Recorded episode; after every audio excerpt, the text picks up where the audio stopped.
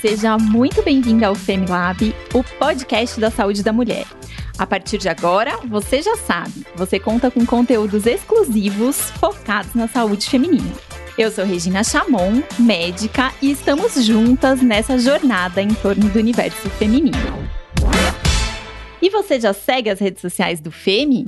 Se você ainda não segue, aproveite e acompanhe os nossos conteúdos. Os nossos canais oficiais são no Facebook, arroba Femilaboratório da Mulher, e no Instagram, o arroba Femilab. Lembrando que esse Femi é com dois M's. Aproveita e compartilha essa novidade com outras mulheres para que elas também façam parte dessa jornada com a gente.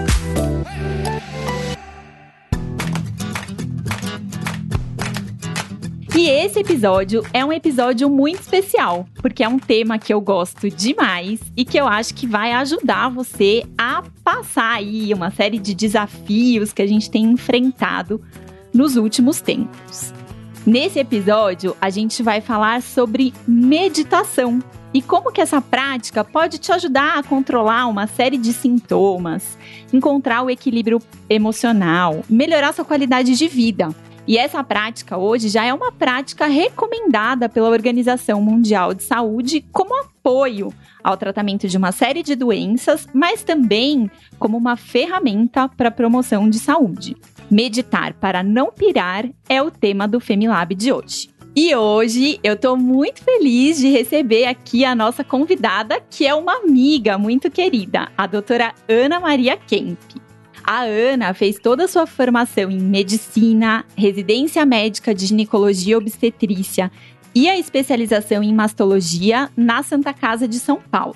A Ana também é a primeira profissional da América Latina a receber a certificação do programa SMART, que é um programa de manejo do estresse e treino da resiliência do Benson Henry Institute, que é o Instituto de Medicina Mente-Corpo associado à Escola Médica de Harvard.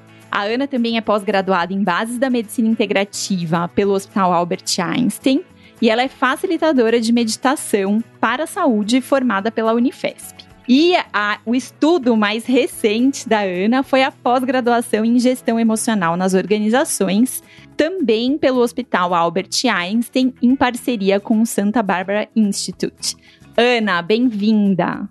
Oi, Rê, obrigada. Queria muito agradecer pelo convite. Estou muito feliz de estar aqui participando com você desse podcast e desse assunto que a gente gosta tanto, né? Verdade, verdade.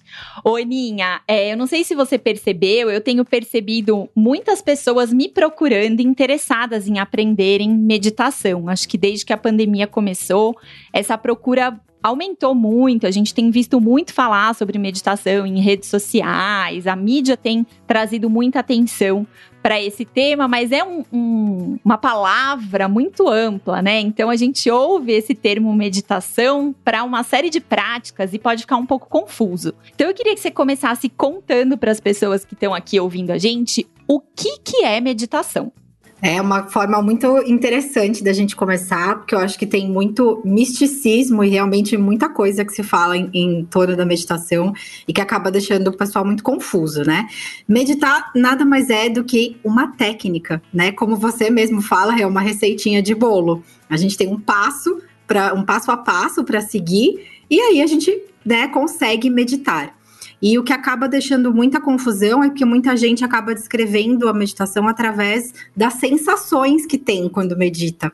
E isso acaba deixando muito confuso, porque cada um vai sentir de uma forma, cada vez que você medita, você sente de uma forma diferente, né? Chega em lugares diferentes com a meditação, então fica tudo meio confuso, vai até ali pelo reino do místico.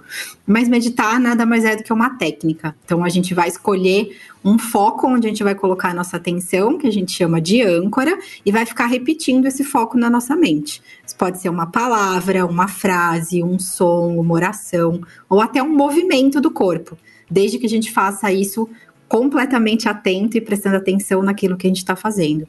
E aí a nossa mente ela é muito engraçada, porque ela vai sair do foco. A gente não consegue simplesmente escolher. Agora eu quero prestar atenção nisso e eu vou conseguir. A nossa mente vai escapar, vai lembrar de alguma coisa que aconteceu ontem, vai lembrar do que a gente tem que cozinhar daqui a pouco, ou de uma conta que tem para pagar, vai sair do foco. Então, o segundo passo dessa técnica de meditar é toda vez que você perceber que o seu foco foi para algum outro lugar que não é mais a sua âncora, aquilo que você escolheu meditar, você só fala tá tudo bem e volta a prestar atenção na sua âncora. Então a gente vai fortalecendo como se fosse um músculo aí, né, da atenção quanto mais a gente pratica e toda vez que eu percebo que eu saí do foco, que eu volto para ele, eu vou fortalecendo essa atenção e vai ficando cada vez mais fácil meditar.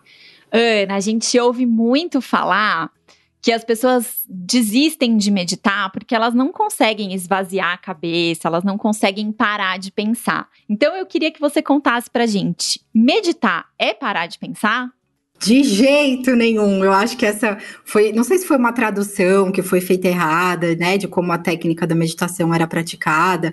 E a gente fala muito que, que meditar, a gente fala não, né? A gente ouve muito falar que meditar é esvaziar a mente ou não pensar em nada. E isso é impossível, porque a nossa mente funciona assim, é o funcionamento normal e natural dela, é pensar. Então, o tempo todo a gente vai produzir pensamento.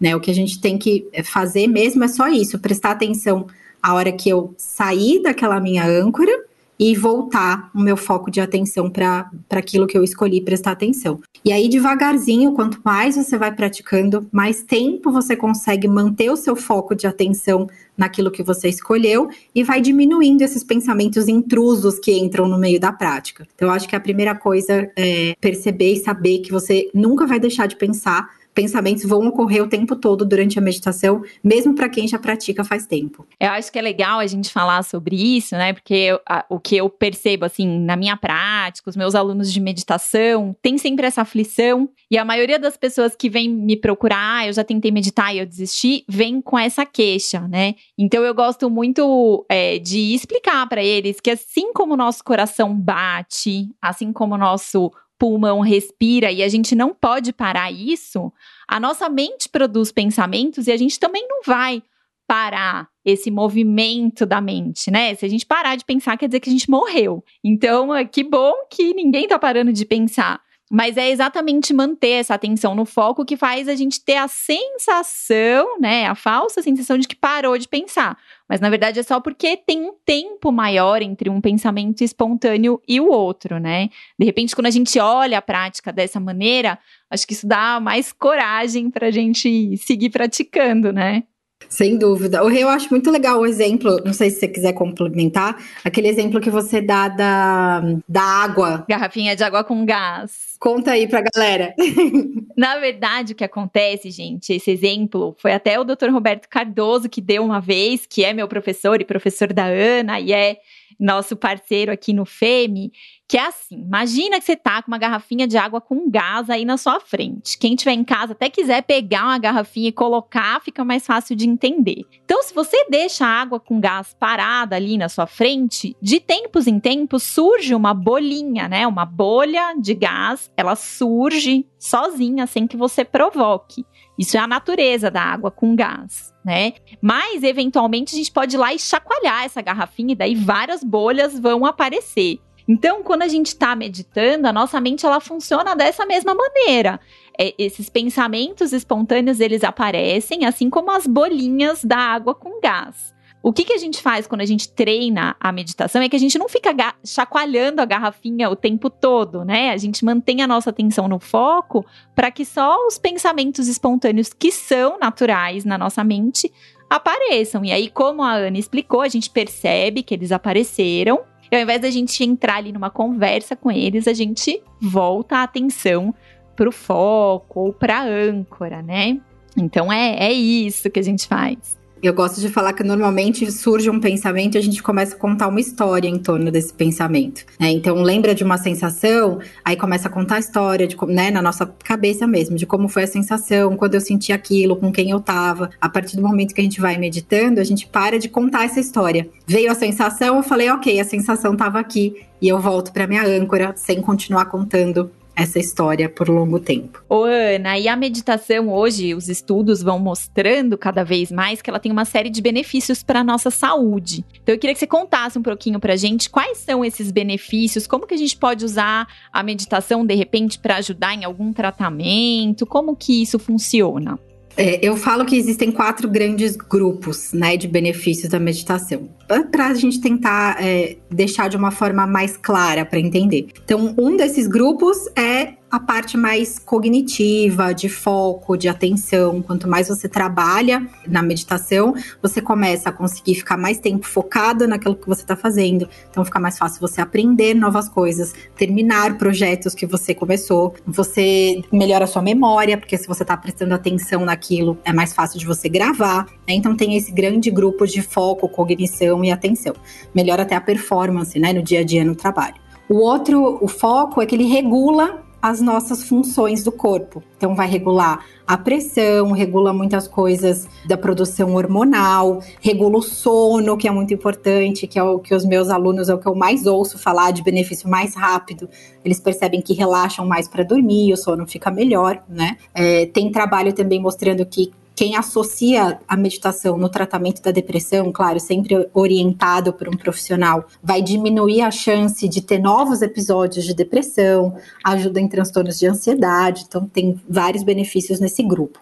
E o outro grande grupo que, que tem benefício à meditação é a dor crônica. Então, é muito utilizada e com grande aceitação para pessoas que têm fibromialgia, que têm dores relacionadas ao câncer e diversas dores. Dor de cabeça, que eu tenho percebido muito que muita gente tem me reclamado nesse momento da pandemia, porque é, o estresse, né, de todo momento que a gente vive, principalmente agora, acaba aumentando a tensão dos nossos músculos e se você está com o músculo mais tenso, tem mais dor. Então, para dor, de forma geral, a meditação também tem um grande benefício.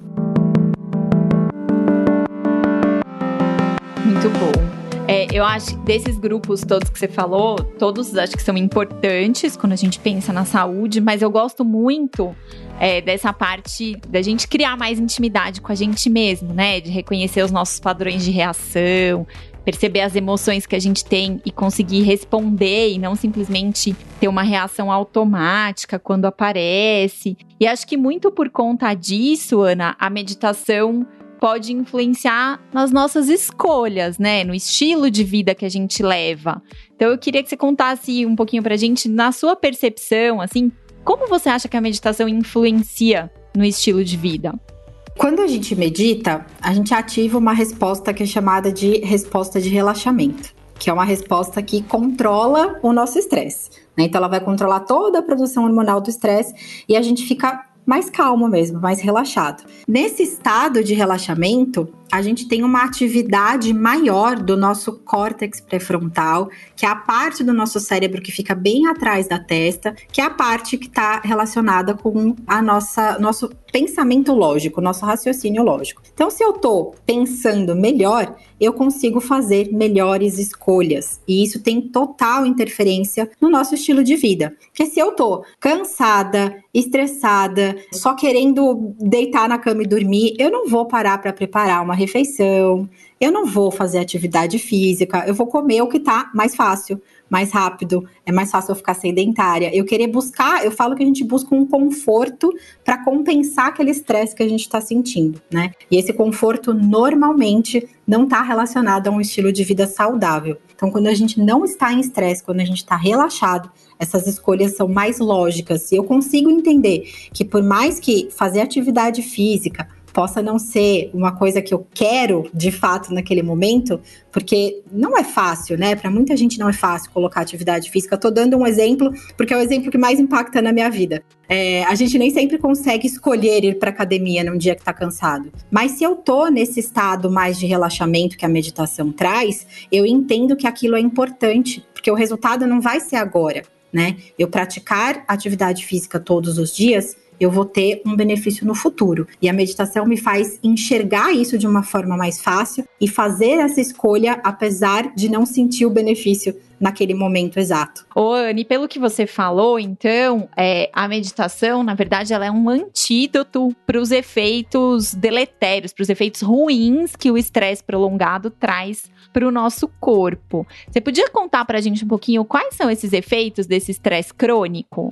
Então vamos lá. O estresse, ele é uma resposta natural do nosso corpo. tá? Então, toda vez, o seu cérebro está o tempo inteiro recebendo informações do seu ambiente através dos seus órgãos do sentido. E essa informação vai ser interpretada. E normalmente, o nosso cérebro, a gente pensa, é, tem que entender mais como se fosse uma criança pensando, tá? Que é, é uma forma de, de interpretação, assim, mais primitiva, vamos dizer. Ele vai te dar duas informações. Estou seguro ou não estou seguro? É assim que seu cérebro pensa. Se você entender que você está seguro, você está tranquilo, está no relaxamento. Se você entender não estou seguro, você entra em resposta do estresse. E esse não seguro pode ser conta que tem para pagar, pode ser um prazo do trabalho de alguma coisa que você tem para entregar, pode ser preocupação com algum familiar que está doente e assim vai. A gente tem vários estressores aí do dia a dia. Se a gente soubesse interpretar essa informação, fazer alguma coisa para resolver aquele problema e voltar para o nosso estado de equilíbrio, que, é que a gente chama de estresse agudo, o nosso corpo está preparado para receber esse estresse e não sofre com ele. Só que se eu não aprendo a desligar esse botãozinho do estresse e eu ativo ele várias vezes ao longo do dia, ou nem consigo desligar por nenhum momento, então aquela ideia que você fica remoendo o dia inteiro, a briga que você teve com alguém, que você conta a história da briga e conversa com a pessoa na sua cabeça diversos momentos ao longo do dia, você vai ativando de novo essa resposta e aí seu corpo vai sofrendo com isso. Então, só para ficar, eu gosto de falar é, de uma forma mais ilustrativa, imagina que você está dirigindo na estrada e aí você vai ultrapassar um carro. Então, você reduz a marcha, acelera o carro e volta para sua velocidade normal. Isso é como se fosse o estresse agudo. Só que se eu diminuo a marcha e fico forçando o carro por muito tempo sem voltar para o meu equilíbrio, eu vou desgastando as peças do carro, porque eu deixo ele num, no funcionamento máximo sem dar nenhuma folga. Então eu começo a desgastar as peças do carro. A mesma coisa acontece com a gente. Se a gente fica funcionando é, nesse modo acelerado, a gente também vai desgastando o nosso organismo, né? Então, quais são essas consequências?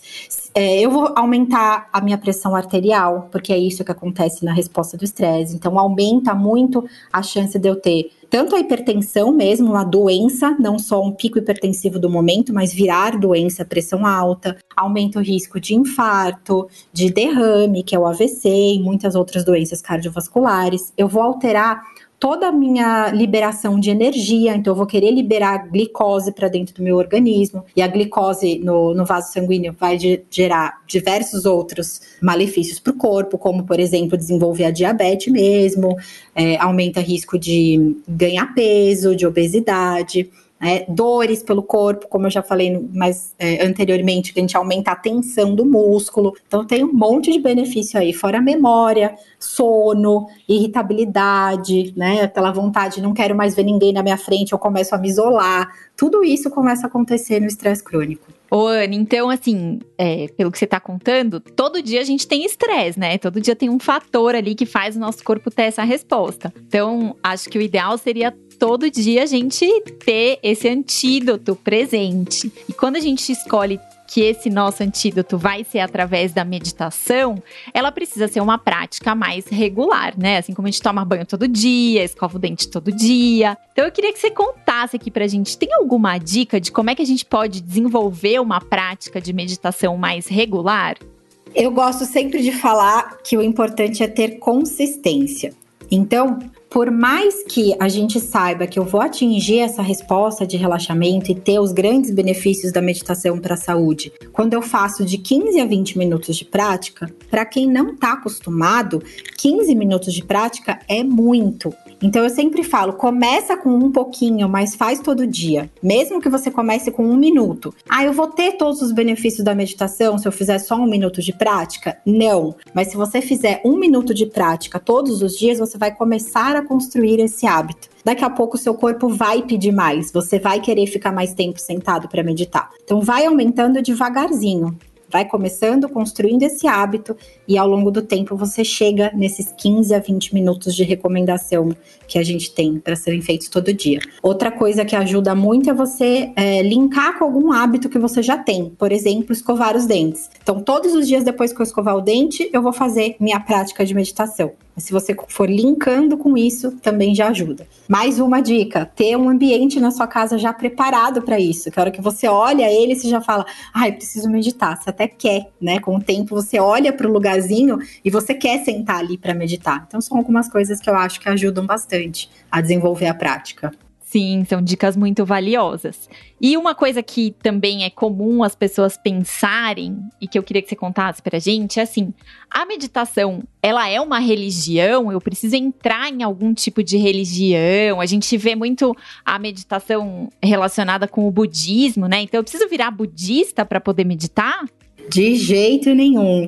Eu acho que as religiões incluem muito a meditação, porque elas já, desde lá, sei lá, eu, três mil anos atrás, já perceberam, né, o tanto de benefícios que a meditação traz. Então, elas colocaram como uma prática. Diversas religiões têm a meditação como prática. A meditação cristã, né, a gente também ouve falar bastante, mas você não precisa estar ligado a nenhuma religião, não é, não faz parte, assim, né, eu não preciso me tornar religioso para meditar, não preciso ter nenhum ritual diferente, não preciso me vestir, me tornar uma pessoa diferente para meditar. Ela é simplesmente uma técnica, uma receita de bolo que você pode seguir a hora que você quiser, sem se ligar a nada, sem mudar absolutamente nada da sua vida.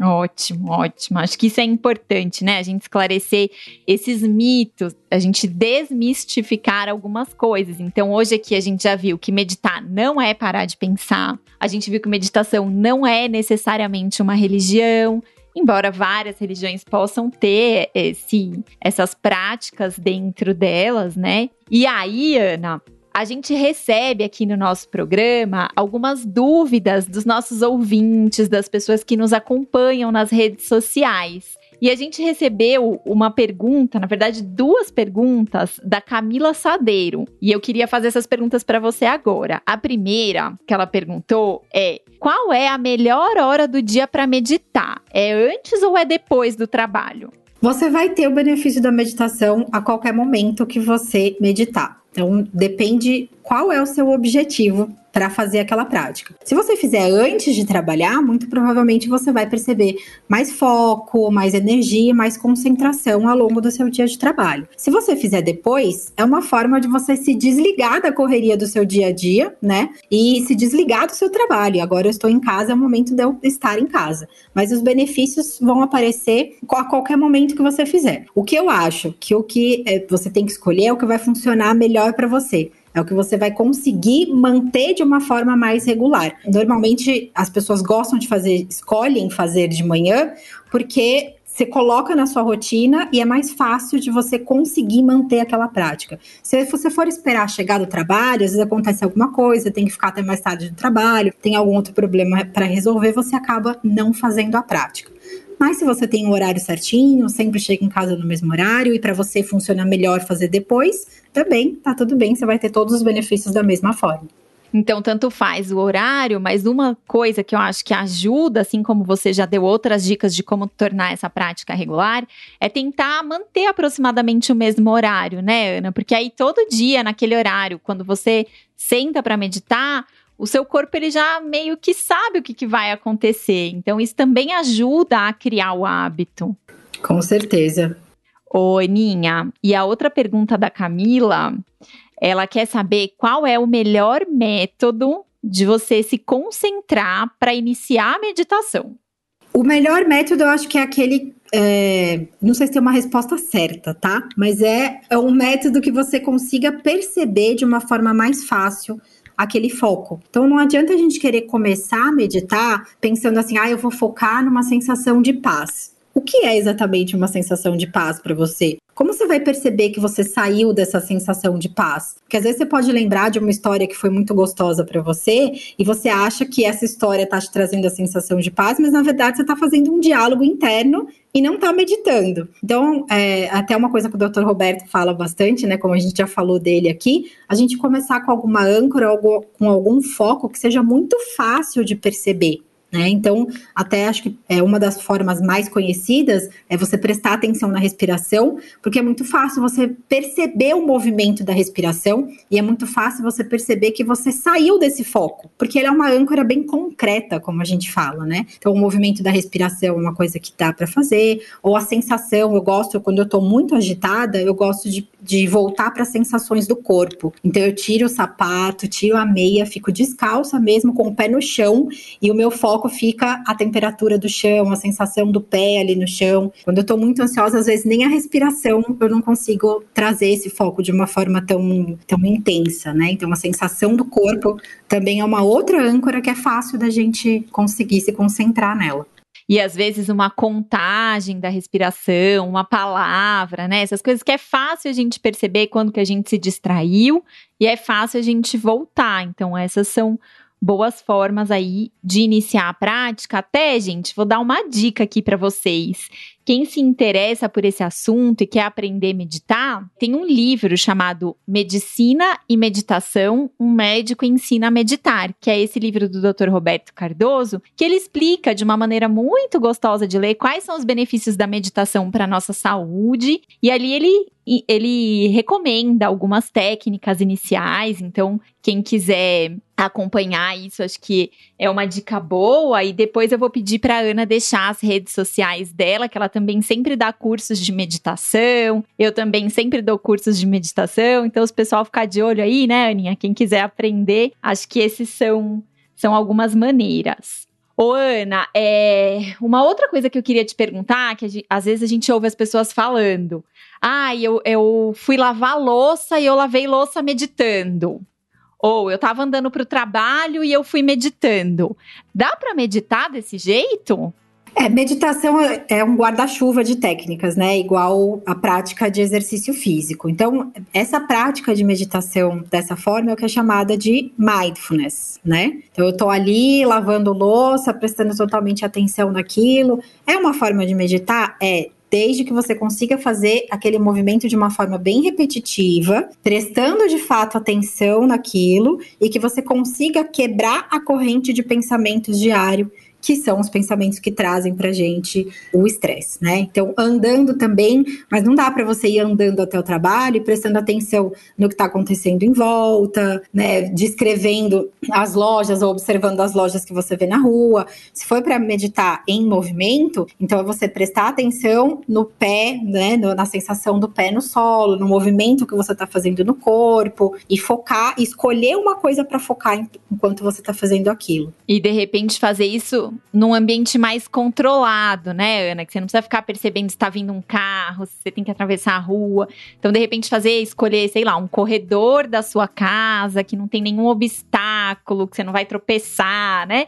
E aí fazer esse movimento bem tranquilo. Mas acho que uma coisa que você está falando que é muito legal é a gente trazer esse exercício de atenção como uma prática ao longo do nosso dia, uma prática informal ao longo do dia. Seria isso? Isso, era isso que eu ia falar, né? Que eu acho que não é uma. Esse tipo de prática não é uma prática tão fácil da gente fazer, porque acaba ficando mais fácil de distrair com tudo isso que está acontecendo é, em volta, mas é sim uma prática informal que você pode fazer com várias coisas do seu dia para treinar mais a sua atenção e até te ajudar para quando você for fazer a prática formal.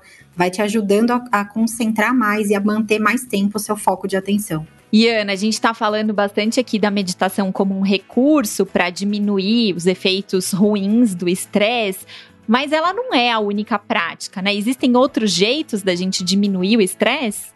Para a gente diminuir o estresse, é, primeiro de tudo, eu acho que é reconhecer. Você saber reconhecer, né? É, o que é o estresse para você, o que ao longo do seu dia está te causando essa sensação de estresse. Porque se você não sabe, você não vai conseguir resolver aquilo, né? A meditação, claro, é outra técnica para te ajudar. E você também aprender a lidar com a situação. Aprender a lidar com a situação, às vezes você vai precisar de uma terapia, às vezes você vai precisar de algum curso que te ajude, você vai precisar de algum profissional que te ajude a, a resolver aquela situação.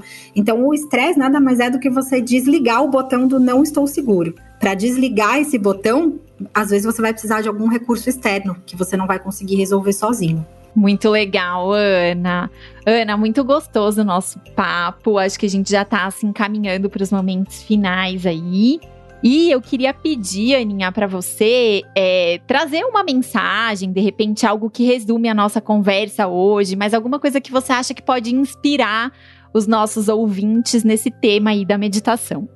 Tem uma frase do William James, que é um psicólogo norte-americano, que ele fala que a todo instante onde está a sua atenção, ali está a sua realidade. Essa frase foi uma das frases que mais me inspirou quando eu comecei a entrar no mundo da meditação e na, e na redução do estresse porque é, eu acho que ela resume bastante de tudo que a gente falou. Porque se eu consigo, em vez de focar no que tá no dia a dia me trazendo estresse, eu focar naquilo que me traz conforto, me traz relaxamento e que eu consiga treinar essa atenção. Né, de diversos modos, eu vou conseguir aos poucos mudar a minha realidade, ou pelo menos a forma como eu tô percebendo a realidade onde eu tô inserida. Muito bom, Ana. Eu adoro essa frase também. Gente, olha, esse papo uma delícia. A gente falou bastante sobre o que, que é meditação, o que, que não é meditação. A gente falou um pouquinho sobre os benefícios da meditação para lidar com algumas questões de saúde, ansiedade, depressão, quadros de dor e como a meditação pode nos ajudar também a melhorar o ritmo do nosso corpo, ajudar a melhorar a insônia, ajudar a reduzir alterações da pressão, né? Cuidar da nossa pressão arterial. E principalmente acho a meditação como um recurso para cuidar das nossas emoções, para que a gente se conheça melhor, tenha um contato mais íntimo com a gente mesmo. Eu queria agradecer demais a Ana. Ela sabe que eu admiro muito o trabalho dela, nós somos parceiras aí em vários projetos. Queria pedir, Ana, para você dizer aqui como é que o pessoal te encontra, quais suas redes sociais, conta para quem está ouvindo a gente. Eu tô mais presente no Instagram, é o arroba doutora Ana Kemp. Acho que vai estar tá escrito meu nome aí para vocês saberem direitinho como escreve. E eu queria agradecer também muito o convite. Vai ficar uma rasgação de elogios aqui, mas também admiro muito o trabalho da Rê e realmente a gente é parceira em várias coisas aí.